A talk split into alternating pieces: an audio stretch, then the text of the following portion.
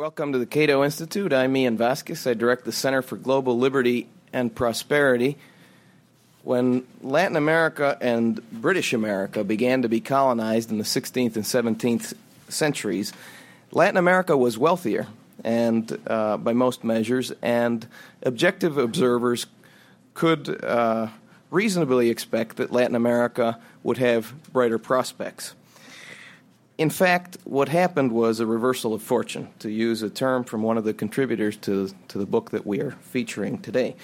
British America got rich, and Latin America fell further and further behind. This gap has produced all sorts of theories uh, that attempt to explain the divergent paths.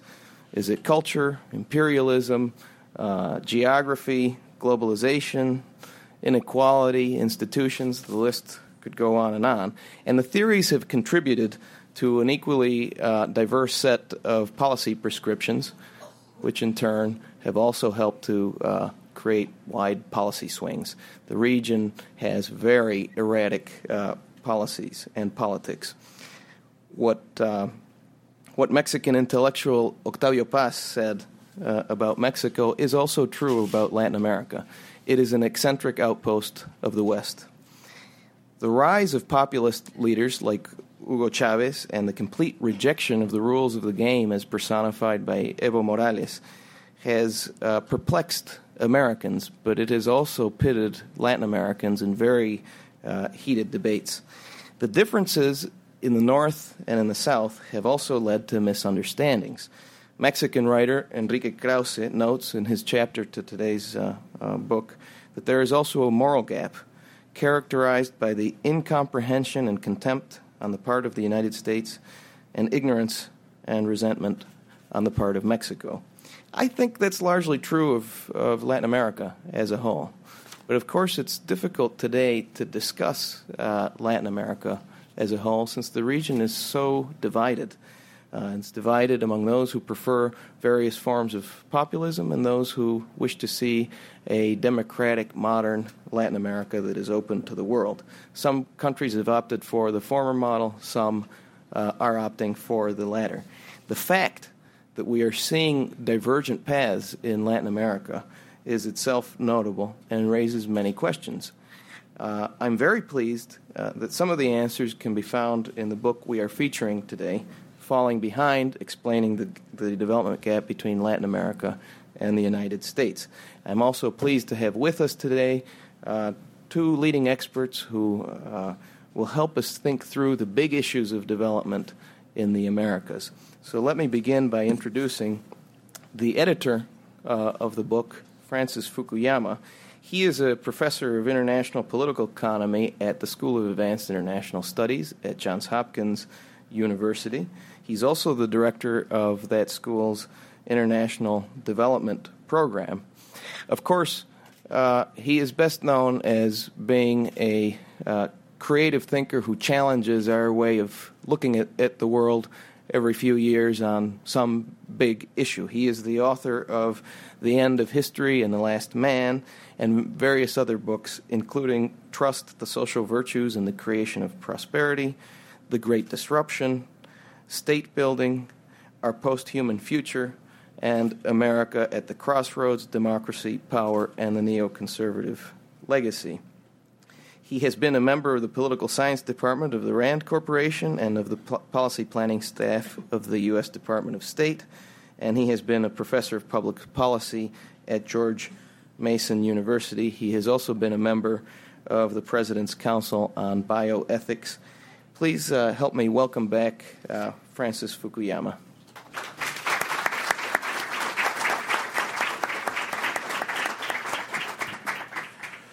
Well, thanks uh, very much, Ian. I'm really uh, very pleased to be able to talk about my uh, new book in this forum. The last time I was here, I actually was talking about uh, my biotechnology book where I called for more regulation. calling for more regulation at Cato was an uphill struggle, but no one fell out of their seats, and I got a very very uh, good hearing, uh, so I'm really grateful to be able to uh, to return. Uh, this uh, volume came out of a conference that was originally held at Di Tella University in Buenos Aires in late 2005. I should credit my colleague at SAIS Riordan Roett. who was instrumental in, and um, one of his students, Roberto Russell, for setting up the conference. and um, most edited books, I think, are are difficult to summarize because it's very it's like herding cats when you're the editor of uh, uh, of a volume like this. But I think probably more than most, we managed to uh, elicit certain long term uh, themes, and of course had some very good contributors from Latin America. We had uh, Tulio Halperin Donghi, Enrique Krauze wrote the uh, introduction, Natalio Botana. Uh, and among American academics, uh, James Robinson at Harvard, uh, Adam Przeworski, Jorge Dominguez, Riordan, Roett, and, and, Francisco Gonzalez. And I think that if you look at the chapters, the single most important conclusion uh, or, or, insight I would say that uh, having participated in this project has given me uh, is about the interaction between economic and political factors uh, in determining long term growth patterns that explain the divergence between uh, North America and Latin America. As Ian mentioned, uh, an estimate is given in, in, in, I believe, the Robinson chapter that in the year 1700 per capita GDP in Spanish America uh, was about $521. Don't ask me what year that's denominated in, versus about 527 in North America, and the per capita income in the sugar island of Cuba uh, was uh, higher than that of uh, Massachusetts. But as the um, the historical chapters in the book indicate, uh, the gap uh, opens up periodically in, in certain periods. And so the first one, important one, was uh, from the 1820s on as uh, different countries in Latin America won their uh, independence from, from Spain and eventually um, Brazil from Portugal. that, compared to the American Revolution, was a much more tumultuous time and had a much more negative impact on growth. And growth, in fact, did not really uh, recur in most Latin American countries until the period after uh, 1870. And in fact, the century between 1870 uh, and 1970 was uh, one uh, of relatively good performance, obviously interrupted by the Great uh, Depression and other periodic uh, downturns, but it was a period in which, in, in, in per capita GDP terms, uh, Latin America as a whole did manage to uh, uh somewhat close the per capita income gap, but then it expanded again uh, very dramatically uh, after the debt crisis Uh, brought on by the rise in oil prices in the 1970s, uh, and um, has continued up until the last few years uh, when once again you had reasonably good growth in Latin uh, America. Uh, so the book uh, looks at different factors that explain the gap for reasons that I will not try to elaborate here. obviously, uh, policies matter a great deal, which was really the focus of the Washington Consensus and uh, a lot of the policy advice from Washington in the 1980s uh, and 90s. But I think most of the book's authors would uh, agree that uh, it's really institutions standing behind the policies that are uh, critical. Obviously, there are certain basic economic institutions like property rights and rule of law that are critical for long term investment. Uh, there are a series of critical political institutions. The chapter that I wrote on institutional design focused on um, the need for institutions to be both um, able to solve uh, social conflicts and inclusive uh, at the same time that they can actually be sufficiently decisive to deal with um, the kinds of uh, domestic, economic, and foreign policy issues that governments have to do. Uh, and finally, uh, an important issue of social inequality, which, in my view, uh, is the underlying cause of the long term growth gap between the two regions. And so I want to elaborate that a little bit about how this mechanism works. Uh, a lot of economists will tell you that if you do a cross country regression of Gini coefficients against growth rates for you know, any particular year uh, over the last uh, generation or so, you won't find a particular uh, good correlation between uh, high inequality and um, uh, and growth. And so, in Latin America, Chile and Brazil both have uh, relatively high Gini coefficients for the region, and yet they've been both politically stable and, in Chile's case, is obviously the star performer in terms of economic growth. And so people will say, well, what's the problem? Uh, but that's where I think that the long term perspective becomes uh, much uh, more important because I think that looking at the history uh, of growth in these two regions over a 300 year period as opposed to a 30 year period uh, reveals the following, which is that uh, any highly unequal oligarchic society can actually do quite well in terms of economic growth for about a generation or so. Uh, a good example of that was in Mexico under the Porfiriato, under Porfirio Diaz, um, uh, between 1876 and the Mexican Revolution in 1911. Mexico turned in a very um, uh, respectable uh, uh, rate of economic growth per capita income grew. They actually closed the uh, gap uh, somewhat with the United States. But that growth was all based on an extremely narrow uh, distribution, uh, essentially, of, of, economic rents. What that state was about was the distribution of rents to a very narrow uh, oligarchic elite uh, that left a large part of, the, of Mexican society out. And the result was the Mexican Revolution and then a period of uh, great instability in Mexico from 1911. And, and, in fact, they didn't really get back onto a solid growth path uh, until well uh, into the late 19, uh, 1930s. Uh, uh, I think that in many ways, Venezuela is another example of that. From the uh, Pacto de Punto Fijo in 1957 up until the collapse of oil prices uh, in um, in the mid 1980s, uh, Venezuela was a stable democracy and had reasonably good, uh, reasonably good growth.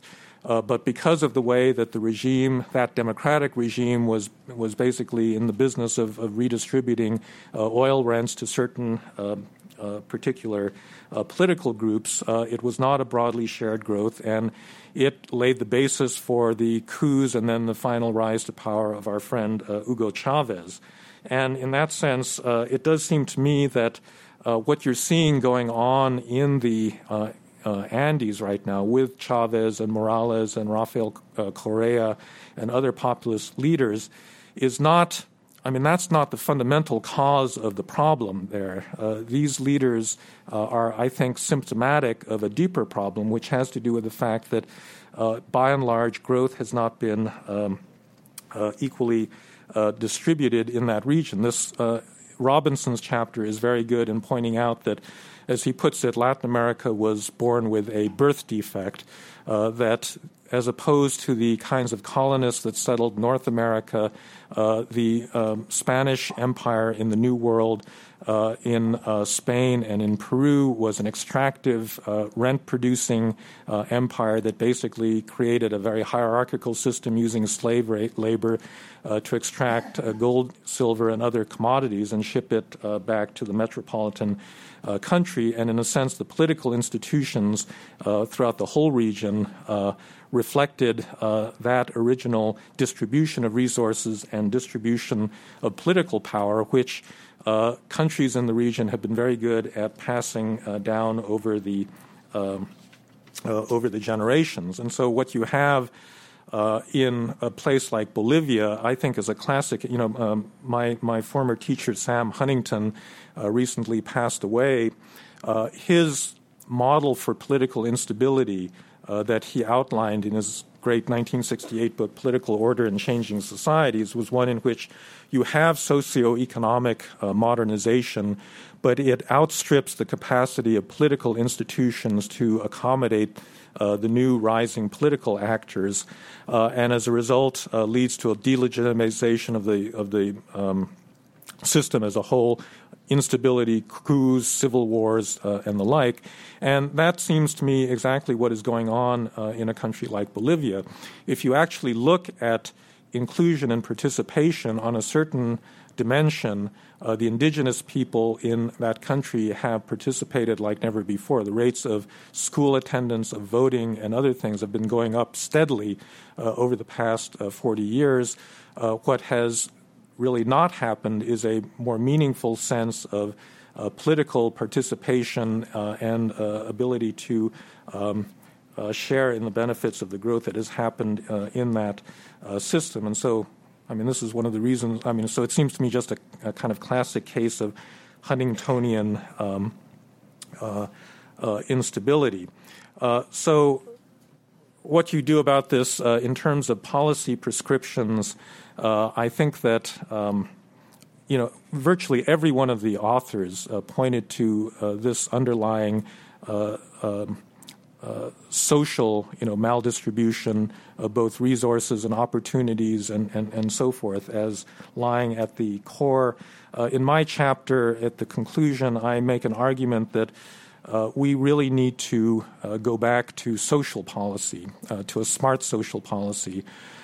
Because the formula over the last 30 years is a you know is, is a is a good one, which is trade driven uh, economic growth uh, that in cases of countries like China and India has led to dramatic decreases in uh, poverty. And where that's happened in a country like Chile, uh, uh, there has been substantial uh, reduction in poverty.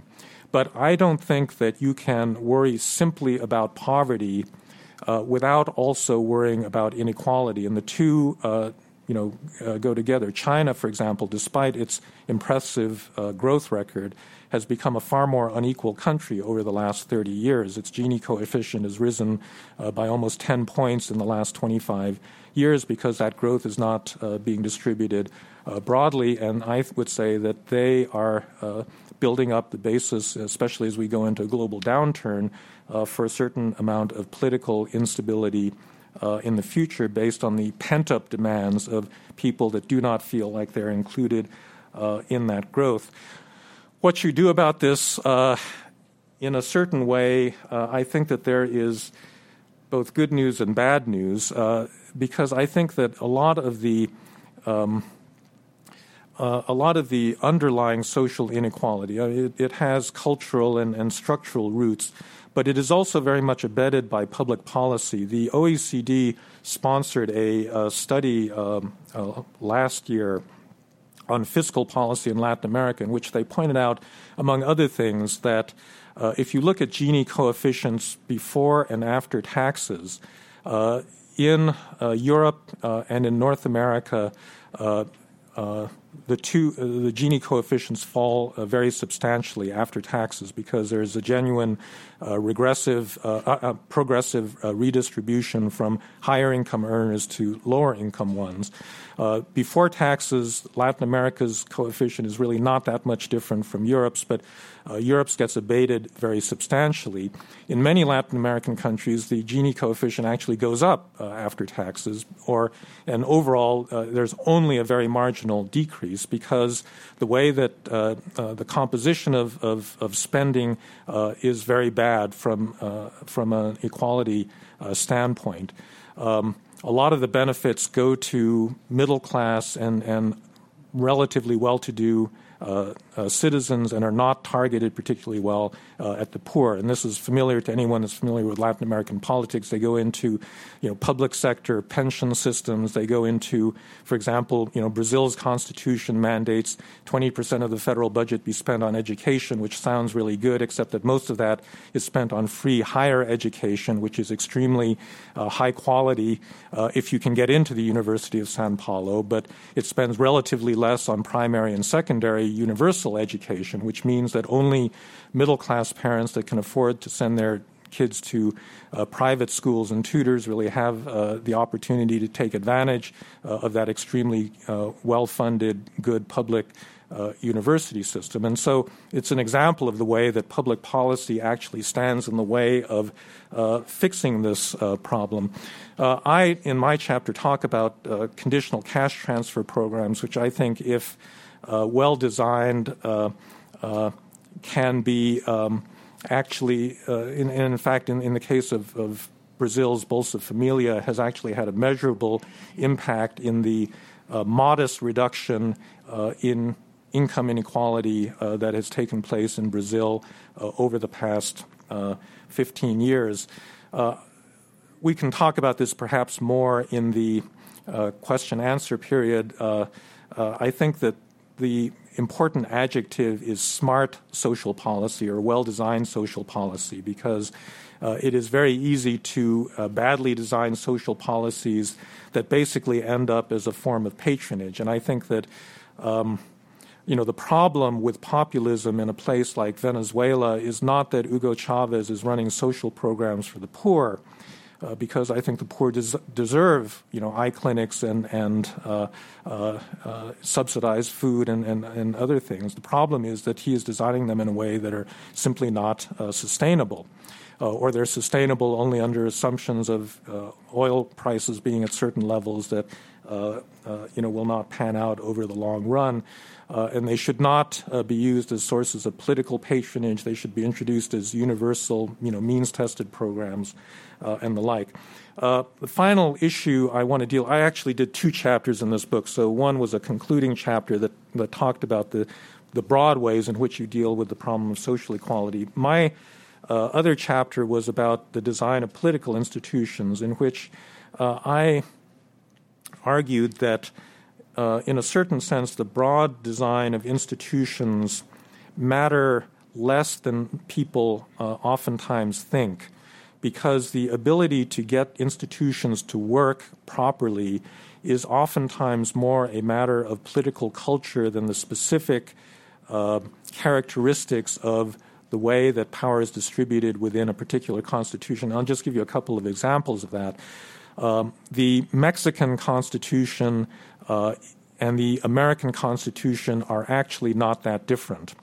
Uh, they were, in fact, the Mexican Constitution was modeled on the American Constitution in certain respects. It's a presidential system. It has uh, federalism. The electoral rules ha- are, are, are considerably dif- different uh, because the Mexican, you know, they've got term limits and no uh, uh, first past the post and, and, and the like.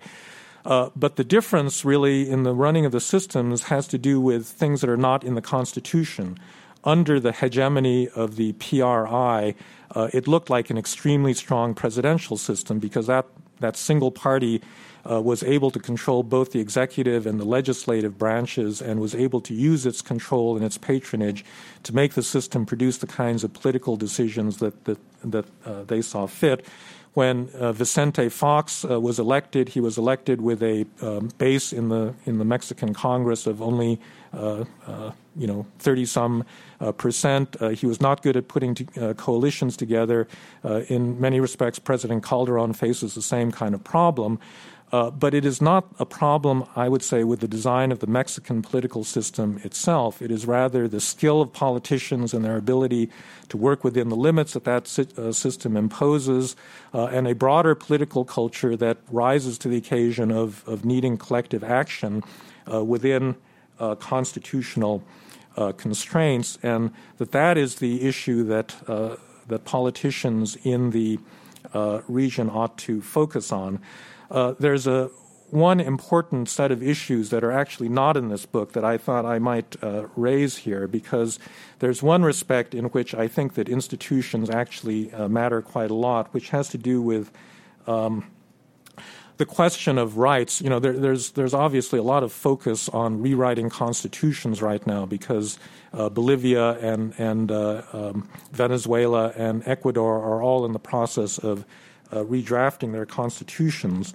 Uh, and there's one uh, very unfortunate tendency that is actually of rather long standing, uh, which is to increasingly try to deal with the problem of inequality. No, okay, so as I said, I, I think that the problem of inequality is, is fundamental, and if there's not an effort to deal with this in a sensible way, uh, you're going to be locked into this long term. Um, uh, you know, uh, uneven growth trajectory. But the wrong way to deal with inequality, I think, is by writing uh, second generation social rights into constitutions. And this is a trend that has taken place all over Latin America. Uh, the 1988 Brazilian Constitution, if you go to the section of that Constitution on rights, it's about the size of a small city telephone book. Uh, and you know has not just the right to the pursuit of happiness, but to substantive happiness uh, in in uh, in many respects.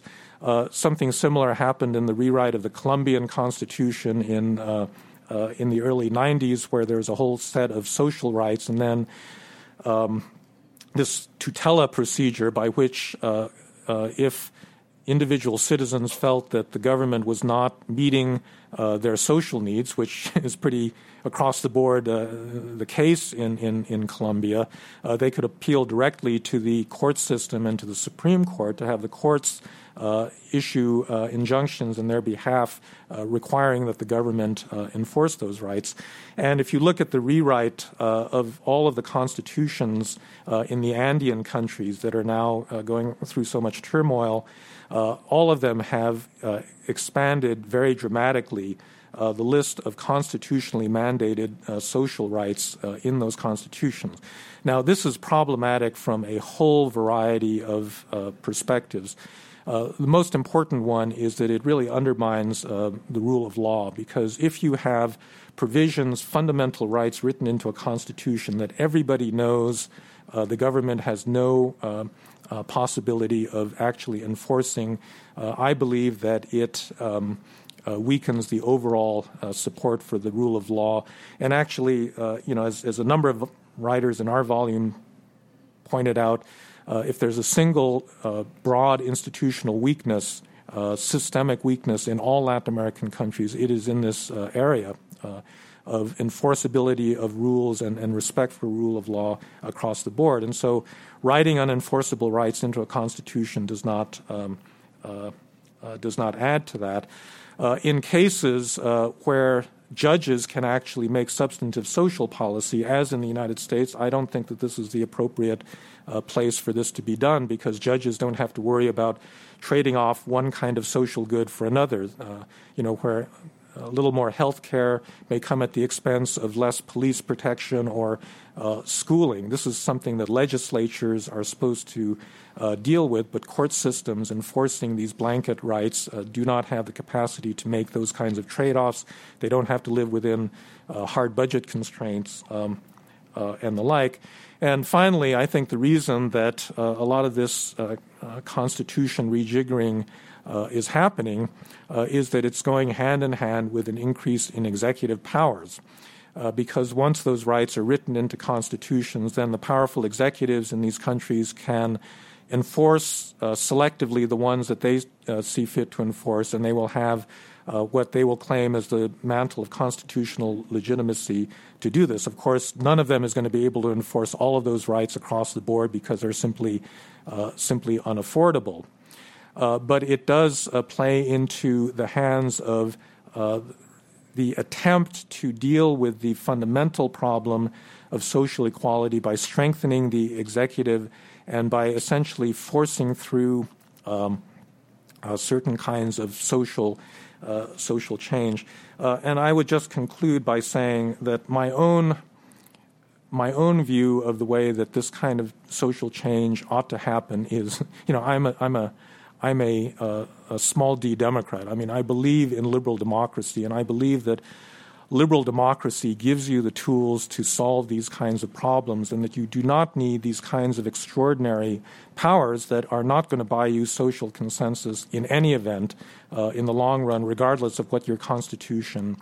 Uh, regardless of what your constitution uh, tells you.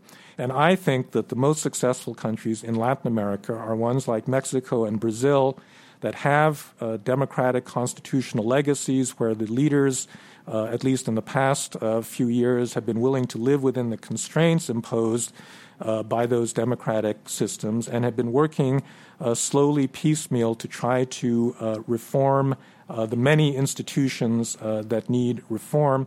And I think the glass is half empty and half full in that regard because if you look at macroeconomic policy management, budgeting, uh, public financial management in Latin America today compared to 30 years ago, it's pretty good. other areas, less so. But I do think that the, you know, my favorite development economist is Albert Hirschman, and uh, you know, he had this uh, slogan about reform mongering that that you know you, you, there are no shortcuts uh, to political reform, either through revolution or through uh, technocratically. Uh, uh, technocratic reforms that would be imposed in an authoritarian manner. Uh, that you've got to bring people along. And I think that that was true in the past, uh, and I think that it remains uh, true today. So thank you very much.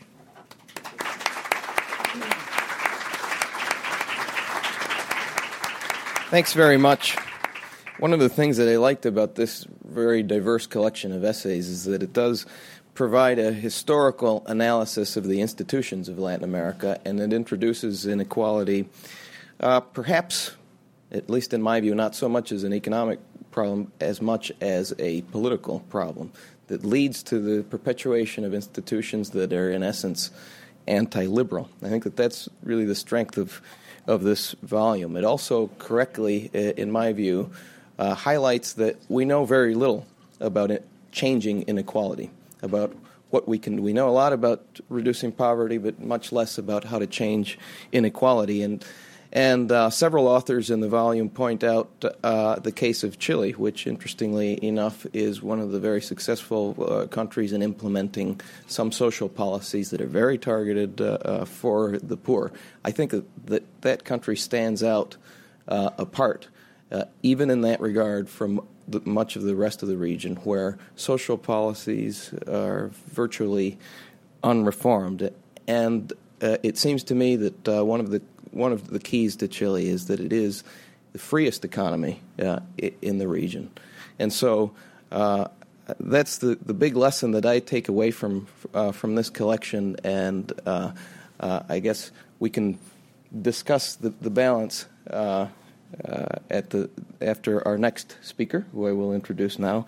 Next speaker is Norman Loayza from the World Bank. He's the lead economist in the research department of the World Bank. he has authored uh, several books. He's edited five books and published more than 30 articles in leading uh, professional journals. He is, uh, has taught at the University uh, of the Pacific in Lima, Peru, at uh, the Catholic University of Chile, and at the University of Sao Paulo. He has uh, written largely on Latin America and is a real expert on the economics and institutions of the region. Please help me welcome Norman Loayza.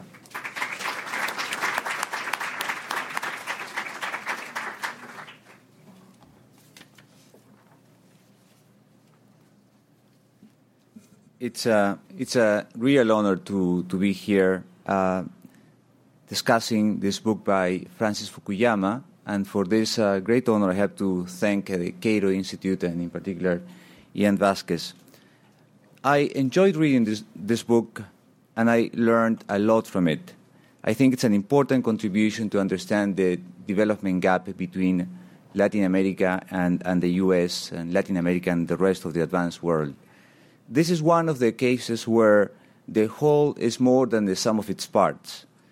And this is because I believe uh, uh, the hand of Francis, uh, a very able hand of Francis Fukuyama, he poses the question very clearly and specifically. Then he instructs the contributors to, uh, uh, to propose a particular answer and solution to this question. And then, in, uh, in the last chapter of the book, he articulates this answer by putting together the chapters and making sense of all of them, uh, giving a sense at the end that, uh, that in fact, an important contribution has been has been made. And uh, I agree with uh, its main co- uh, conclusions. Uh, what explains the development gap between Latin America and the US? Well, it's not geography, it's not culture or religion, it's not eth- ethnicity per se, and it's not US domination of the region. So that's hopeful because those things are very hard to, to change it's very hard to move uh, Peru from uh, Latin America to Europe, and uh, it's very hard to change the culture or the religion of a whole country. Uh, so, what, what explains the gap then? It's a combination of policy mistakes that had been perpetuated over time and institutional failure. These things are uh, amenable to change, amenable to reform, and this is why the conclusion in the end it's uh, a hopeful conclusion. You can do things to change the situation and revert, close the gap.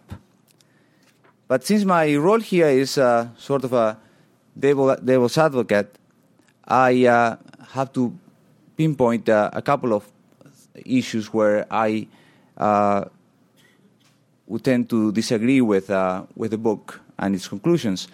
But I have to note that my disagreement is only a question of emphasis, because Francis and the contributors of the, of the book uh, do uh, claim these issues as important, but I will just want to say that, in my perspective, the development gap uh, between Latin America and the rest of the advanced world is due mainly to the fact that most Latin American countries and Latin American people have not had long, extended periods of true economic freedom. Economic freedom that has been supported by also political freedom. So I think this is, this, this is the central issue that, we, that, uh, that explains why these countries have not, have not advanced. Since uh, the colony, the people in Latin America have not had, have not been able to use this right to work, to produce, to trade freely. It started in colonial times, as I said, at the macroeconomic level, where Spain uh, imposed a monopoly of trade with uh, its colonies. And, of, and this uh, monopoly of trade, in fact, uh, caused the demise of the colonies, but also of Spain which uh, in the uh, 1500s and 1600s was uh, the world leader, and because of this monopoly, because of this protectionism, and all the disadvantages that it created, um, then um, became far less advanced than, for instance, Great Britain, uh, Germany, and other countries that that uh, that embraced trade, uh, openness, and uh, uh, economic freedom. to be to be true, Latin America has had for, from time to time these periods of, uh, of economic freedom. And during those periods, it has expanded and it has changed uh, importantly. We may remember the, the brief period uh, between 18 08 and 1814 uh, when uh, Napoleon invaded Spain. And uh, because of this, the, the monopoly of trade that Spain had imposed on its colonies broke down. And this was a short period of time, but trade flourished. We look at the statistics, we would see that uh, trade increased manifold. And it was because of this taste of freedom that uh, these colonies had that uh, the impetus for independence grew significantly, and it was only a few years later that most uh, large Latin American countries uh, obtained independence. Unfortunately, the state was quickly captured by interest groups and some elites, and this economic freedom collapsed. Also, at the beginning of the 20th century, until the US and world protectionism of the 1930s, Latin America also experienced these periods of uh, expansion, growth, and closing of the, of the, of the gap. And uh, what we have seen in the last few years, the last few decades, with Chile, Brazil, Colombia, and Mexico in particular, uh, tell us that, that, that in fact it's, uh, it's this economic freedom that is allowing countries to, uh, to close the gap with respect to the developed world. Uh, it's I can give you other, uh, some examples of uh, of some gaps that have expanded, unfortunately, and also some gaps that are that uh, have, are, are, are closing. And uh, I think behind those, those trends, we see the lack or the presence of this economic freedom. Let me give you just two examples of uh, gaps that have expanded in, in, recent, uh, in recent times. We compare North, North Korea and South Korea, these two, these two uh, regions in the 1950s. They were basically the same. Uh, 50 years later, North, the GDP per capita of North Korea was only 8% of the GDP per capita of South Korea. It only took 50 years for this tremendous collapse. In the case of uh, closer to, to home, Latin America, uh, Peru and Chile in 1975 had about the same GDP per capita. But then uh, Peru decided to move towards populism, socialism, and uh, restriction of economic freedoms, and Chile moved in the opposite direction. And by 2005, uh, the GDP per capita of Peru was only 35% of that of Chile. That is, in only a matter of 30 years, the GDP per capita of a country collapsed to one third of this other. And where we see uh, economic freedom expanding, uh, the gaps are indeed closing. Uh, I told you that uh, Spain was not able to advance as quickly as the UK because of protectionism in trade, in particular. But then, uh, with the uh, liberal reform, uh, economic reforms uh, in the 1960s under Franco, consolidated later, later in the democratic times after 75, uh, Spain was able to, to grow from a GDP per capita that was 50% of the UK in 1960 to 80% in 2005. Quite a remarkable change. In the case of uh, two other examples, yeah, and, and I will uh, close this uh, series of, uh, of examples. Uh, China and Japan, in the 1990s, uh, when China decided to give more economic freedom to its to their people, to its people, the Chinese GDP per capita was only 7.5 percent of the GDP per capita in Japan only 77.5%. Um, 15 years later, this ratio was of the order of 20%. So in only 15 years, the gap had, was able to close from 7.5 to 22%. Maybe even more remarkable is the case of South Korea and uh, Japan. The gap between the two uh, was enormous in, 19, in the, at the beginning of, 19, of 1970. It was uh, the GDP per capita of South Korea was 20% of that of Japan. Uh, by 2005, the GDP per capita of South Korea was of the order of 75% of that of Japan. That is also quite a remarkable change. And what we see in all these cases is a pattern of economic freedom that is then supported by political freedom. It's this emphasis and, and this sequence that I want to, to, to, to emphasize. So,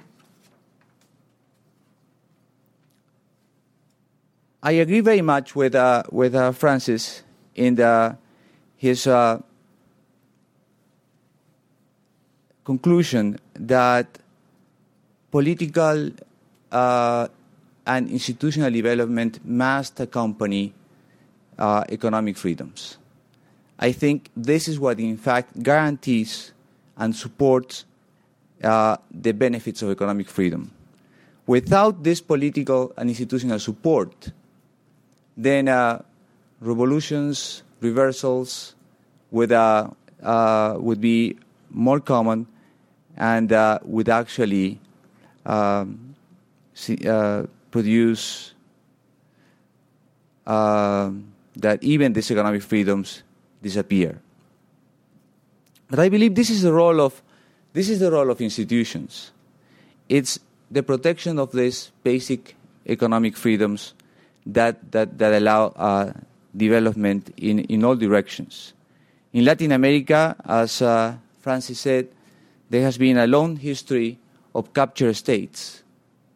So the state has very, very, rare, uh, very rarely uh, been in favor and uh, strongly uh, uh, in favor of, uh, of economic rights. It has been abusive in most instances.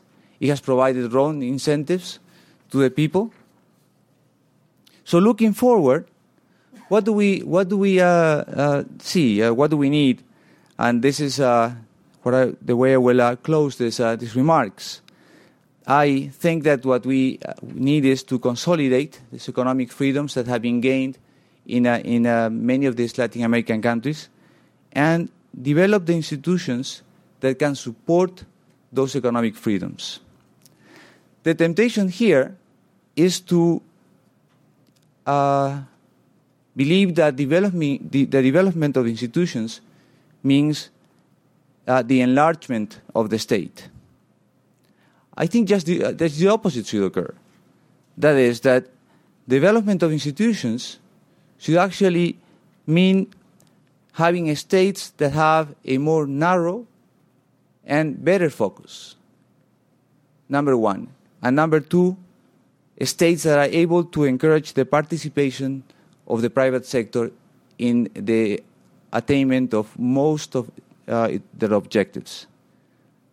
I think uh, the reason why central banks, uh, or the independence of central banks, has become such an important institutional development in uh, Latin America and the rest of the world is precisely because central banks have a very narrow and uh, specific focus. In their case, it's, the, the, it's maintaining price stability. So they have developed a set of policies, a set of rules that allows them to obtain that very specific, narrow objective. I think that this can apply to many other, many other uh, state and government institutions. Second uh, point, as I remarked, in this uh, institutional development should be encouraging the private participation in uh, the achievement of most uh, social objectives that that uh, there is uh, there is some important experience in that regard. Uh, for instance, in the cases of uh, the public-private partnerships for infrastructure development that have rendered, I think, many fruits and that will keep rendering in the in the future. To end, uh, I want to emphasize that what we see in the region is one more great divide, and maybe 10, 15 years from now, when we talk about gaps again, we are going to no longer talk about a single uh, Latin America region, but in fact, we'll, we'll talk about two different regions that in the 2000s chose a different route. On the one hand, we have the axis of uh, Venezuela, Argentina, Ecuador, and Bolivia that have chosen to restrict economic freedoms, and uh, with that restriction also the restriction of political freedoms, with uh, populist, myopic regimes. And then we have another, another axis of, uh, countries that are favoring these economic freedoms and uh, betting for a market oriented regime where Mexico, Chile, Colombia, Peru, and, and Brazil are. I, uh, I, I wonder what will happen 15 years from now, but I think that if history teaches something, and uh, if the lessons of this, uh, of this book are correct, that we will see another great gap between these two, these two regions, and I fear for that. But thank you, and I want to thank uh, again, Francis, for an excellent, excellent book.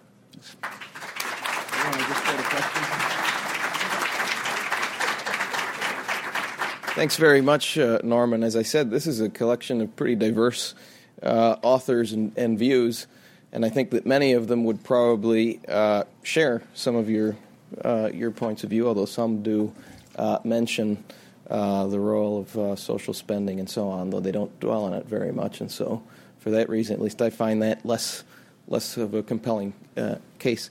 We have time for uh, for questions and answers now. Uh, if you have a question, raise your hand and identify yourself and your affiliation, and uh, ask your question. We'll take one right up here in the front, please.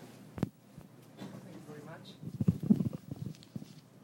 Hello, my name is Renato Reyes. I'm political counselor of the Embassy of Peru. Thank you very much for the excellent presentation. Uh, I would like to ask of you, if possible, bring to the table how to to uh, to build a bridge between social development and economic development, because I think this is one of the main questions that our countries in Latin America are waiting for an answer. No, thank you.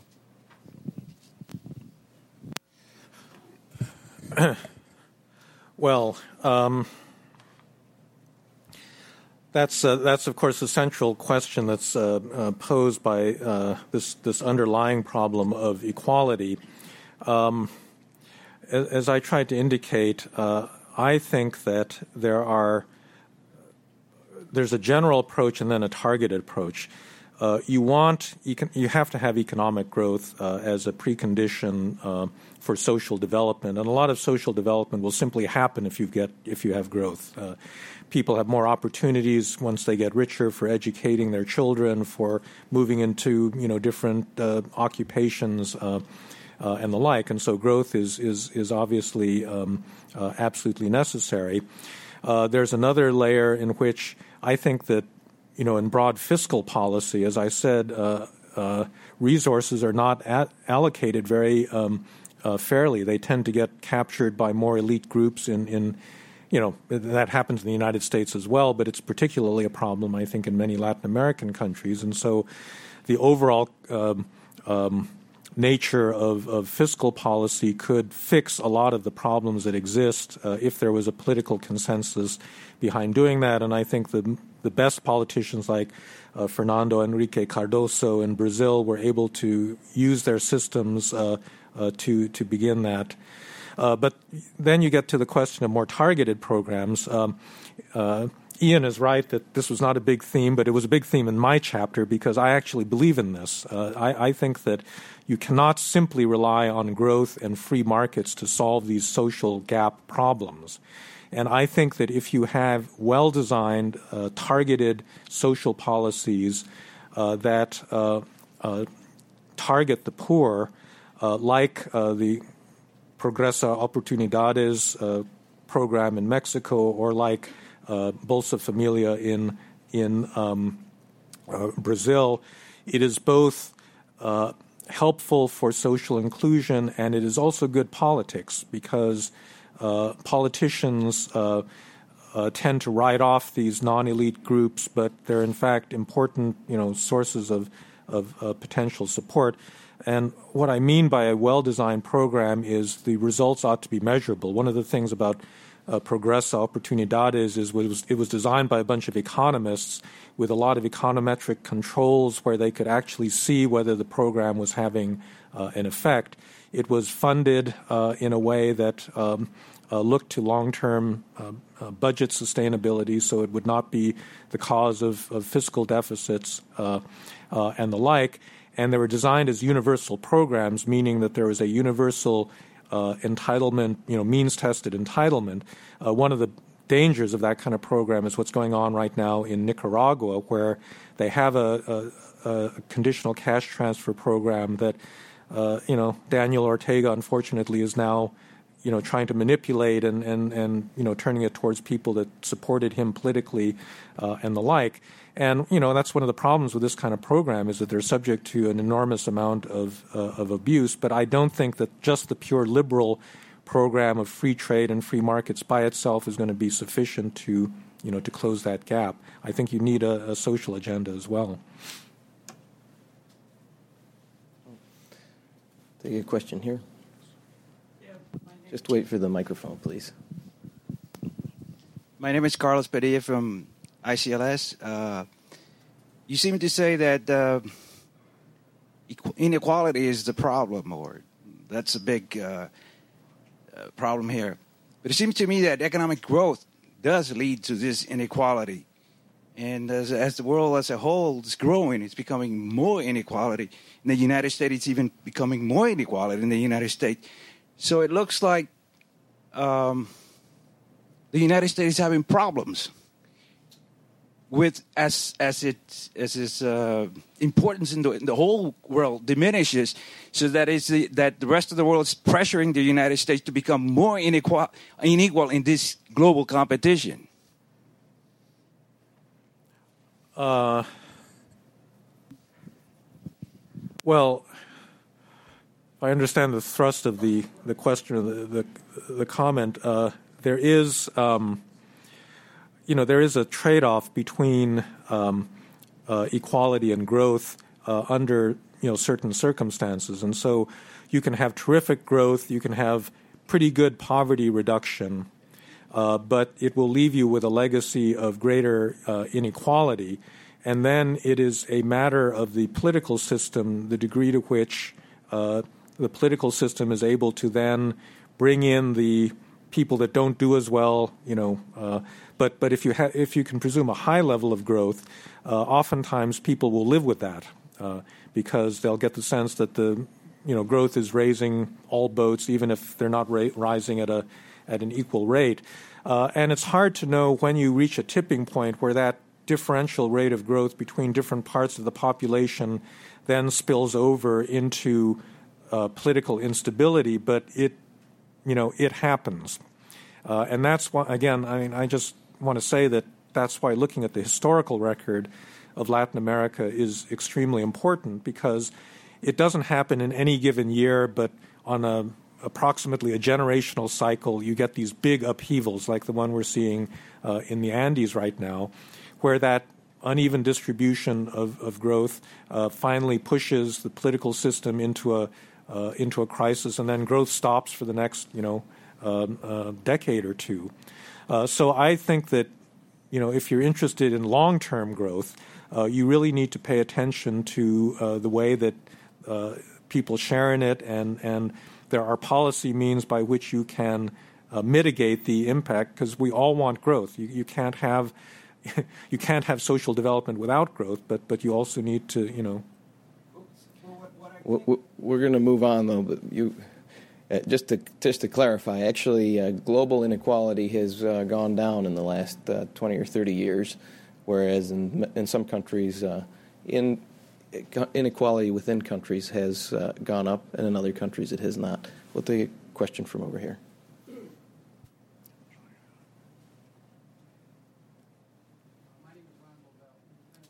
Could you turn that mic on, please?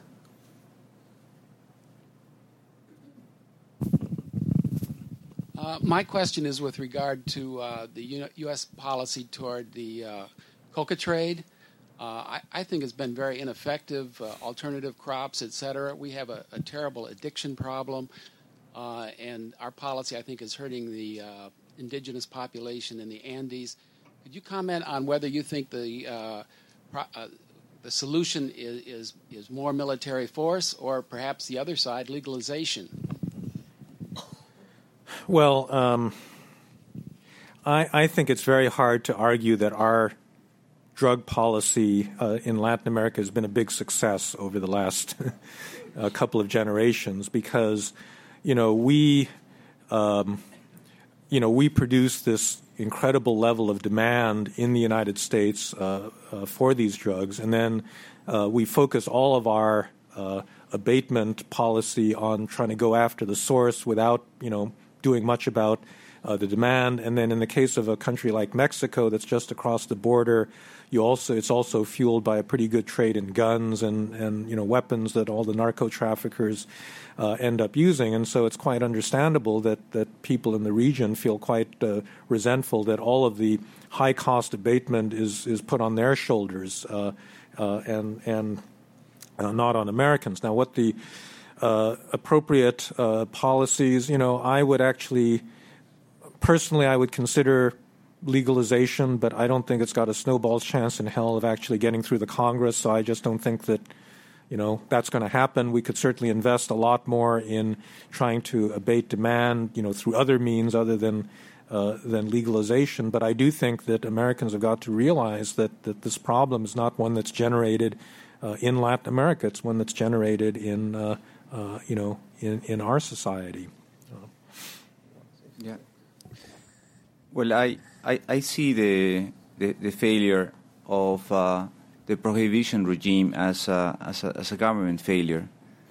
Um, it's, it's just one more example of a, of a situation that is perceived as undesirable, that is, the consumption of drugs, where some people believe that governments have to intervene and have to curtail this uh, consumption, and believe that uh, the way to do this is by enacting laws against it. And as you pointed out, it, they have failed mi- miserably, and that the main uh, uh sufferers of these uh, negative consequences are uh, developing countries, and many of them located in in Latin America, like Peru, Bolivia, and Colombia. Um, being, but pragmatically, I agree with Francis that it would be very difficult for the U.S. to accept this uh, this, this, policy mistake and uh, and lift the prohibition regime. Uh, but that doesn't mean that the developing countries should not uh, raise the issue and uh, promote the debate, and maybe, as it has happened with other in other cases, that the reason will stand and uh, the policies will be changed. I don't think a, a regime of uh, uh, complete legalization is possible or desirable, but a, re, a mixed regime of regulation and uh, and more uh, and more uh, self family discipline would be would conduce to much greater social benefits. And in fact, let me just finish by telling you that Phil Keefer and I are, are actually editing a book on the negative consequences of uh, the prohibition regime for developing countries, and uh, I hope that uh, maybe in some future occasion we'll have the, the honor to present it here. Mm-hmm. Uh, Andrei Illarionov.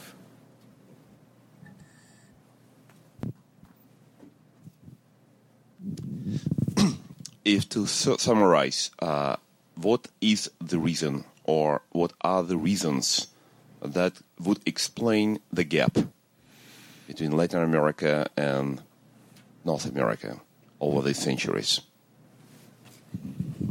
Well, it's very simple. Um, in Latin America, you can achieve reasonable rates of growth, but it gets gener- uh, it gets interrupted every generation or two by political instability, and the political instability is fundamentally caused by the fact that you haven't solved the underlying uh, social inequality problem. That's, that's the simplest way of stating it. Uh, right there with Bill Yates, please.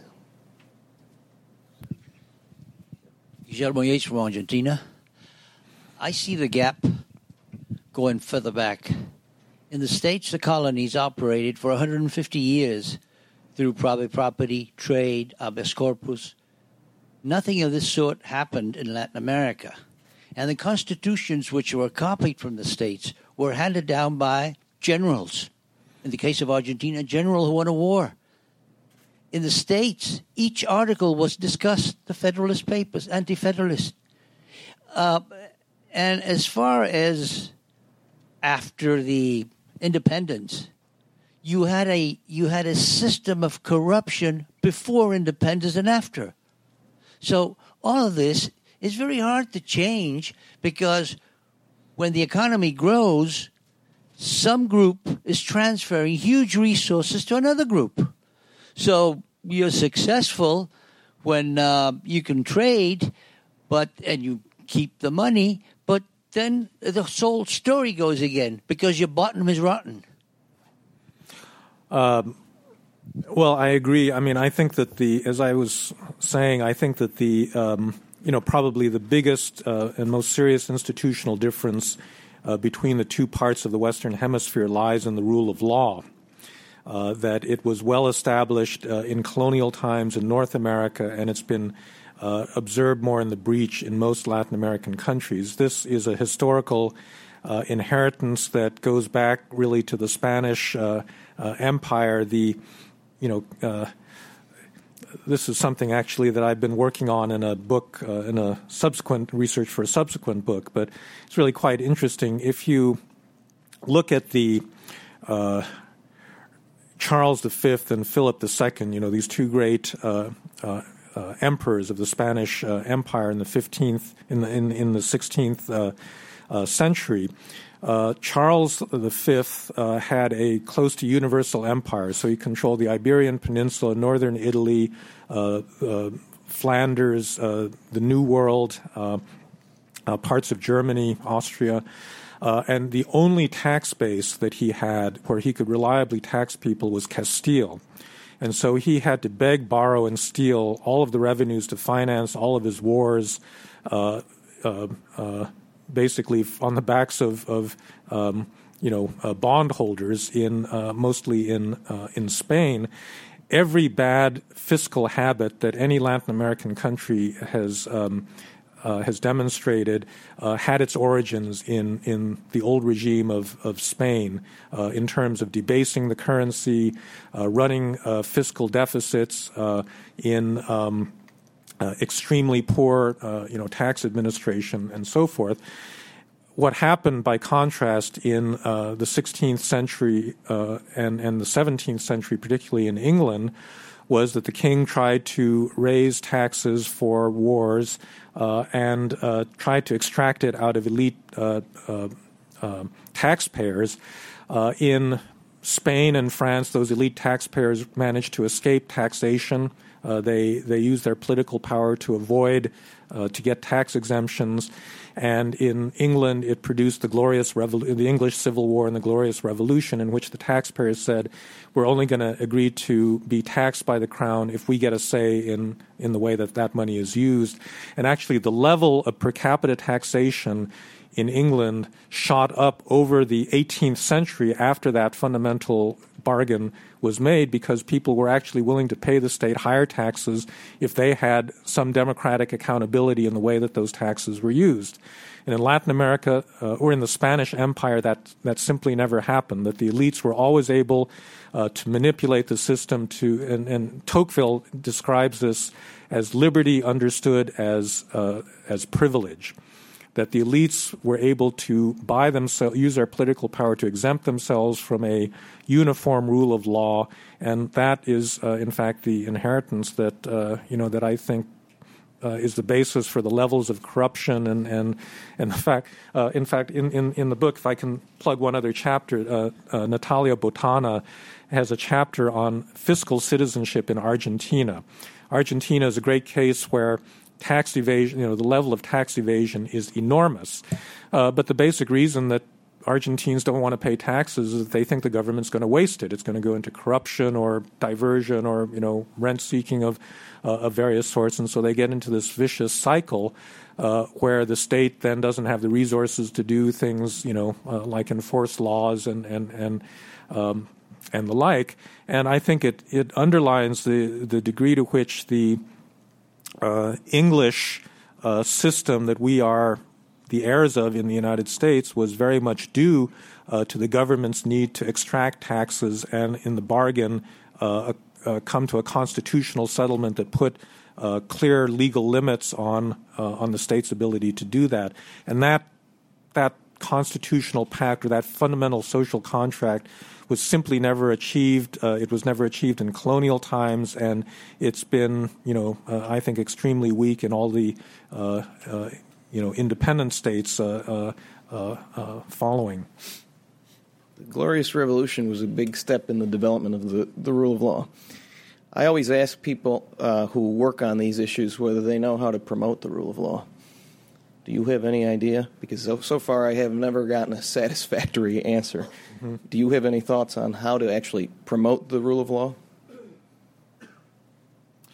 Well, um, yeah, it's it's of all of the areas of governance reform, it's probably the most difficult because it's it's both got a normative dimension and it's a very big system because the rule of law con- consists of all of your courts, all of the the judges, all of the lawyers, all of the policemen, you know, all of the people that are charged with enforcing uh, the rule of law. And to reform that large and complex and interdependent a system is, is something that we've not uh, done terribly uh, well at. Uh, I would say that part of the solution lies in the demand for law, because if you simply try to do it in a top down way, uh, you're not going to get anywhere. People need law. You know, they, they, they, poor people need law because if in your barrio, you know, you're, you're, you're worried about, you know, being kidnapped or, or your children getting sucked into a drug gang, uh, you know, you don't like that situation.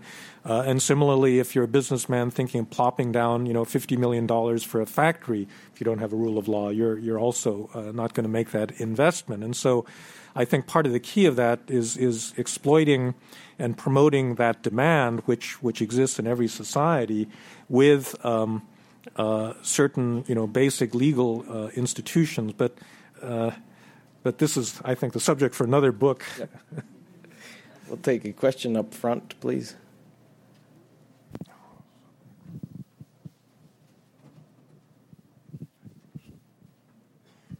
Thank you. My name is Sonia Schott. I am with a bunch of Latin American media. Um, what lessons are to be learned for Latin America, considering that uh, the general perception is that institutions in the US and a developed world failed, mm-hmm. try to avoid uh, the current uh, economic crisis. And most recently, in a meeting, in a G7 meeting in Washington, all countries agree on the reshaping of the institutions. I would like to hear some comments on that. Thank you. Uh, well, that's a really good question. And in fact, uh, I'm going to be uh, sponsoring a conference at uh, in April uh, to look precisely at you know what are going to be the long-term um, lessons drawn by developing countries from the uh, financial crisis. Because I think uh, my own uh, uh, opinion is that we never learned the lessons of the Asian financial crisis adequately back in 97, 98, uh, where you had a lot of highly liquid, you know, hot money flowing into Asia to get into the Asian miracle, very poorly uh, regulated uh, financial system that misallocated that money. The money left uh, overnight and left those economies devastated. Uh, and we should have drawn the conclusion that the financial sector needs a much higher degree of, you know, prudential regulation uh, than we were willing to give it. And what we did was we allowed a shadow finance sector to emerge, you know, in terms of all of the CDOs and derivatives and, you know, packaged, you know, securitized mortgages. And I think out of a basically ideological belief that these markets would take care of themselves, we said we don't need to regulate that. And I think we're paying a huge uh, price for that. So there's going to be, uh, I, I, just see inevitably, um, and I think most people on Wall Street at this point agree with this, there's going to be a lot more regulation of the financial sector. But the key issues, I think, go way beyond that because, uh, you know, one, one issue that you need to think about is is complete financial openness with good regulation actually the desirable goal that you want to eventually get to, or for developing countries is more the Asian model uh, where you manage these things to a greater extent uh, uh, preferable. And I would say the jury's out on that because you know the, the complete openness uh, forces you to uh, these requirements for good governance and good policy that are extremely demanding, and if you don't meet it, uh, you're liable to a kind of volatility that a more protected financial sector doesn't, you know, doesn't have to deal with. But this is a question we're going to be debating this nonstop. I think you know for the next uh, next few years. Needless to say, there's plenty of people, including in this room, who would disagree with some of those yeah. assertions. Uh, we have time for just a couple of, of more questions. We'll take one here and then one here. Quick questions and quick answers. I'm Jose Lagasca from Ecuador. I don't belong to any affiliation. Uh, you talk about the size of our constitutions. Uh, we have right now an enacted constitution of more than 400 articles, and lots of lots of rights. And you talk about also smart social politics. how can we establish those kind of policy, politics without uh, enacting a new constitution? Well, I, I think that it should not require uh, a new constitution to implement uh, a good social policy. I mean, as I said, I think that uh, you have examples of well, def- uh, well um, specified social programs, very large ones. Bolsa Familia in Brazil uh, reaches about 15 million poor Brazilian uh, families, which means that it reaches, you know, probably 40, 50 million poor Brazilians. So it's a very large, uh, very extensive program. It's had measurable impact on the degree of, of social inequality uh, in uh, Brazil, but it has all been done under this very weak uh, and I would say poorly written Brazilian 1988 constitution. It did not require well, of course, that constitution's got a lot of social rights, but that's not why Bolsa Familia happened. The reason Bolsa Familia happened was that you got a legislative majority to approve, you know, that that uh, spending under those constitutional rules. And I just think that it is an illusion throughout Latin America to think that you're going to solve these social equality problems simply by writing them into constitutions. You're not going to do that. It, you know, that's not the way democracies work. They don't come from uh, those foundational legal documents. They come from developing a political consensus in favor of doing the right thing uh, in terms of a sustainable social policy that has to be then traded off against you know, uh, other goals, growth, uh, uh, budget stability, and, and, and, and, things like that. We'll take one last quick question in the front here. Thank you. Emilio Adolfo Rivero, New Cuba Coalition. I had some questions and comments. I prefer to drop them. Okay. And try to make a contribution to the Cato Institute. Sir, my compliments for what you're doing and the brilliancy of your speakers. And my contribution would be this, or my suggestion to you. As I have seen in other places, it's very convenient to include in a panel an ombudsman that is to say, a commentator, someone who would receive the papers two or three weeks before the event, and he would develop his own paper, and it would be clarifying for all of us. Thank you. Sir. Okay, thanks very much. The book has been on sale for several months now, so we will be selling them upstairs, a limited number. Uh, I think at a, a slight discount. Uh, so you're free to, to uh, buy those. I want to thank all of you for joining us today, and please help me in thanking our speakers.